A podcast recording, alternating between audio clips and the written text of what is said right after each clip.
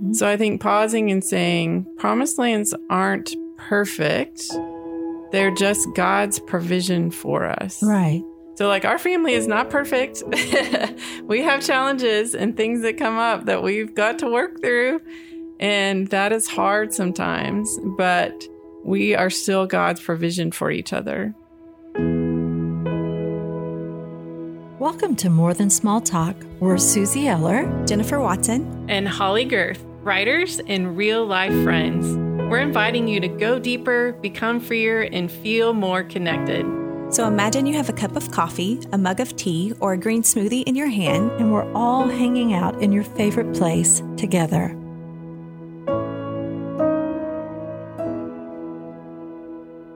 Hey, more than small talk friends. Thanks for being with us again. A few episodes ago, we talked about breaking free from captivity and getting out of our Egypts. So we are following up with that in this episode, talking about embracing the promise. So Suze, tell us more about that. This has been a really sweet theme. As usual, there have been tears as we have been going through this theme, but what's a promised land?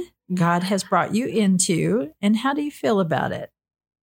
So, building from Egypt and captivity, um, there is that unknown, but I've found freedom in this next season in that the unknown feels filled with promise because I'm moving forward instead of stuck. So, I've just been able to really just embrace what's right in front of me. I'm typically a planner and I like to think through the next two to 10 years. And then I also am a creative. So I don't take up one lane. It's usually three. And it feels like my promised land is a permission slip to explore the things that were stifled in this past season. And I'm loving it. I feel very great about just the unknown, but filled with just crazy blind faith that knows that I'm headed in the right direction. Yeah, I think my promised land is fully being me. And this is a theme that you see through these last few episodes is I remember as I was growing up and especially you know I was completely on my own at the age of 17 17 years and 1 week I was on my own 100% and so I had to scrap and I had to fight and I had to figure out where to live and how to eat and how to get gas for my car and and so being able to dream wasn't really a luxury that I had because I was surviving. And being able to do what we're doing right now, like sitting around and talking with other strong women about the things of Jesus and coming alongside other women is just such a promised land for me. Mm-hmm. I remember when the Lord led me from the back pew of my church, where I felt very safe, to being able to teach a Sunday school class. And that was a little taste of the promised land. I realized that I was a teacher at heart. Then being able to then go speak, which I did with shaking knees and a hammering heart and lots of mistakes but it was a taste of the promised land. And being a mama and getting to see that I didn't have to carry the things from the past into that, you know, and learning through that. One day speaking, and then one day realizing that I had a desire to do radio, and I was doing it in North Carolina, but living in Oklahoma. It's so funny that the promised land God has revealed to me. Okay, Sue's here, can I show you just another layer of who you are? Can I show you another layer of what I see that maybe you don't? And then step into that. So, yeah, yeah that's my promised land. I think a promised land for me is our family. Yeah. because we went through about a decade of infertility and then met our daughter Lavelle, who had basically aged out of the foster system. And so she didn't have parents. We didn't have a kiddo. God brought us together. Mm-hmm. Fast forward it'll be 10 years this fall. Mm. And she got married, has two littles. And so I get to be a Nana also. Yeah. And a young one. A young Nana. young Nana. we went to the Blue Zoo this week with the grandkids and got to feed stingrays and they jumped in a bouncy house and we did all these things. And I was thinking, you know, it's the funny thing about our promised lands is at some point they become our normal. Mm. You Yeah. know, like I haven't thought about our story in a while. Yeah. Oh. Same. You know? Same. Yeah. Same. And that's a good reminder for me to be like, at some point, your promised land, it's just your new normal. yeah. And it's easy to forget, like, oh, yeah, that was. That was quite the journey to, to getting to this place. And look what God did. And yeah, so maybe that's something to think for all of us to think about. What promised land am I living in now that just feels normal was something I prayed Yeah. for? Like maybe it was getting married or the job you have or living in a particular place or overcoming an inner obstacle or addiction. And now you're like, that's not even something I really spend time thinking Right. about anymore, but it's still a promised land. Yeah. Um, I just had a light bulb moment that because we don't, I don't think we take inventory of like how far we've come and like that whole thing of, you know, it becoming our normal. Yeah, that. And it's good, right? Mhm. I mean, we can have messy parts of our story in our life still happening, but see that element where the stability that you once craved is now right there inside of you. And, you know, there's, that's growth. Yeah. Yeah. I think it's important to celebrate that. Mm-hmm. I, one tendency we have culturally is to always be looking down the road or around the corner. You know, yeah, I just checked off five goals, so here's five more. But what if we paused and we celebrated, just like you just mm-hmm. said, Jennifer? And I and I can go back and say, there was this girl one time who sat on the curb and she wanted to run away, but she had no place to go. And going back into the house wasn't an option because things weren't good in there. And God sitting down beside me and saying, You have no idea, Susie, of the promised land that I have for you. And to be able to sit down next to her and say, Hey, this is what God sees in you. And as you trust Him and walk with Him, it's going to take a long time, but step by step by step, you will glimpse the promised land and eventually you're going to live there. Yeah. Yeah. Yeah. I was just thinking that we can't have our promised land without the wasteland first, right? I don't think so You know, and so because we don't appreciate it. we don't. But that those wasteland moments really are where we dig deep, you Yeah. know, and we learn the things that we need to learn in that season. And then fast forward, we're living in our pro- promised land, and that's the normal. And there's all of that stretch of time in between that I think it's really important to honor that.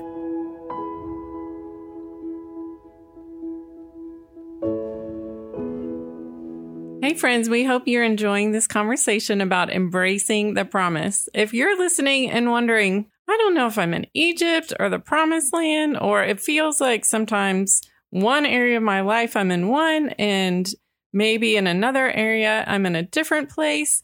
My book, You're Already Amazing Embracing Who You Are, Becoming All God Created You to Be, will help you figure that out. I have a whole chapter where we go through what it looks like to be in Egypt, the promised land, the desert, along with tools to help you figure out where you are in each area of your life. So you can find out more about You're Already Amazing at holleygerth.com or wherever you like to get your books. Now let's get back to our conversation.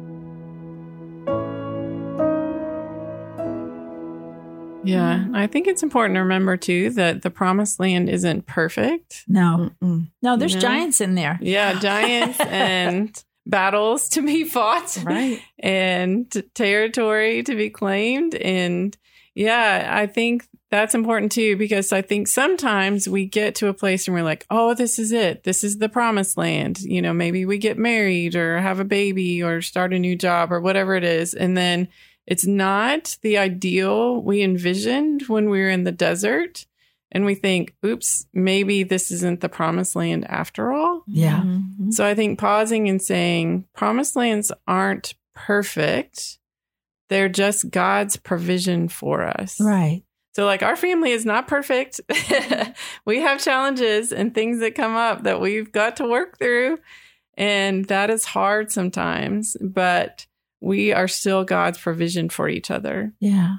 I think the promise is that they would conquer the land that they would go into. But the promise actually began when it was first issued, and they took a step of faith toward it. The promise was also that God would be with them in the wilderness. I remember this picture from scripture where Moses is in the tent and the glory of God comes down. And it says that everybody else is standing outside their tent, watching the glory of God, wondering what was happening in there. And I think that there's those moments where we see that, where we're like, and we're so close. I can see it. I can see that somebody else is experiencing that, but I'm longing. I'm standing outside my tent, longing to experience what's what's right there in mm-hmm. front of me you know and we can we can almost give up at that point it's just mm-hmm. too close but we're not experiencing it yet and i don't even know if that makes sense mm. but i just remember thinking if i'm standing outside the tent and somebody else the glory of god is over them i'm going to feel very distant mm. from what's happening i'm going to feel a longing to experience mm-hmm. that yeah it just makes me think of those sideline seasons, like, you know, that picture of standing outside of your tent. I mean, I think how many of us feel like we're in the we're in the sidelines. We're like waiting to get our turn to play or yeah. or whatever it is. And I think we've all felt that, that longing to be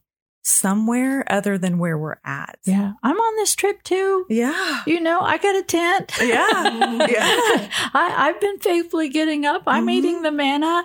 You know, let the glory be here too. Mm-hmm. But the thing is, the promise was that God was with them mm-hmm. All the way into the promised land, and He held true to that. And I think we can sometimes think, oh, she's got my promised land, you know, like she's pitching her tent there and that's supposed to be for me. Like yeah. I had so many friends and family members get pregnant when we were, you know, on yeah. that journey. Yeah. And, you know, it turned out my baby was going to be 20 when I got her. My mm-hmm. promised land looked different than I mm-hmm. thought it would. And, so I think that is a promise we can hold on to is that no one can take your promised land. Mm. Right. Like no one else can dwell there but you. And so we don't have to be afraid of like, oh, if someone else seems to get an answer to a prayer I prayed, mm. that somehow they got to the promised land first, you know? Yeah. And there's always going to be a promised land for each of us. It yeah. just may look different than we expected. Yeah. Well, and the whole desire we started this. The whole desire of God was to take people out of captivity through the wilderness, which was a time of seasoning and trust, and then into the promised land.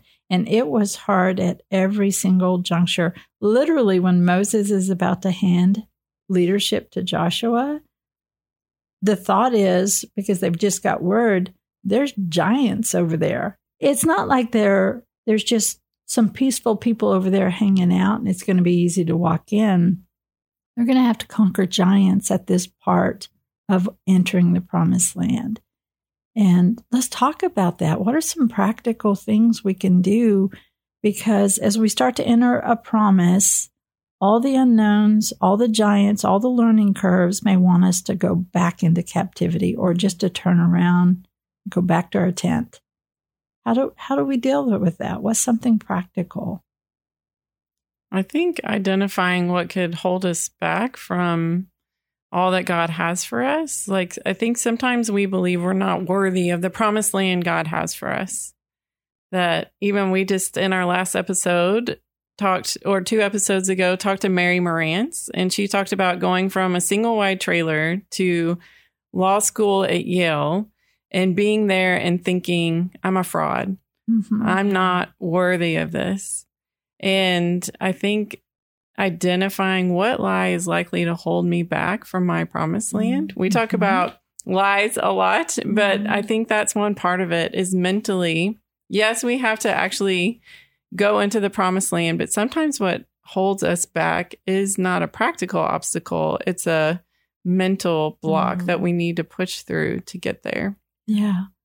Yeah, um, I've always kind of like said this to myself and journaled about this that like I'm the biggest obstacle standing in my way a majority of the time. It's not the giants.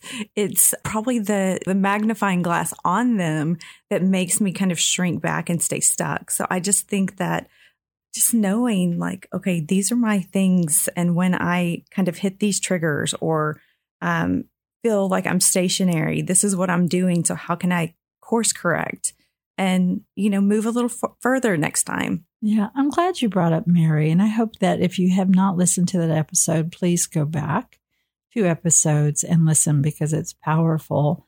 But one of the things that Mary said throughout the interview was that it is key that we not be afraid to dig in the dirt of our story. Mm. And by doing that, it helps you see it's, it's not saying that what you went through was wrong or you ignored. it. It's part of who you are. Mm-hmm. Every obstacle that we go through is part of who we are. It shapes us. But it also helps you to, when you're there, you see yourself as both. I am both the little 13 year old who was skinny and sad and unsure and who wanted to run away from home. I'm still her. Mm but I am the healed version of her. Mm. I am the healed version of her. And so it helps me to see that every part of the journey matters. God doesn't waste a drop of it. He grieves with us over parts of it, but He doesn't waste any of it. And I think we're talking about practical steps. And I think one practical step is that we have an event coming up very soon where we're going to talk about these lies that we believe and the truth that sets us free. And we hope that you will join us for Ladies Night Out with KLRC on November 4th. You can find out more at klrc.com. There is still time if the tickets aren't sold out for you to get yours. And we would love for you to be with us. This is a promised land for us because yes. it's something we have talked about and dreamed about and prayed over for years. Yeah. I think mm-hmm. years. I, I, think we started right before the pandemic. Yeah. We had a meeting before the pandemic. And that was quite the desert that we had to cross through. Yeah. And so I hadn't thought about it until this moment in this episode, but I think that event is actually a promised land for us. And it we is. are really praying that it, you can join us and it will be a promised land for you too. Yeah, bring a friend. And that's it for today's episode. Thanks for going deeper, becoming freer, and connecting with us. More Than Small Talk is a part of the KLRC Podcast Network and is produced by Kara Culver. Show notes and resources are available on the More Than Small Talk page on klrc.com. You can also join us in our Facebook group. Subscribe to More Than Small Talk on your favorite app so you won't ever miss an episode.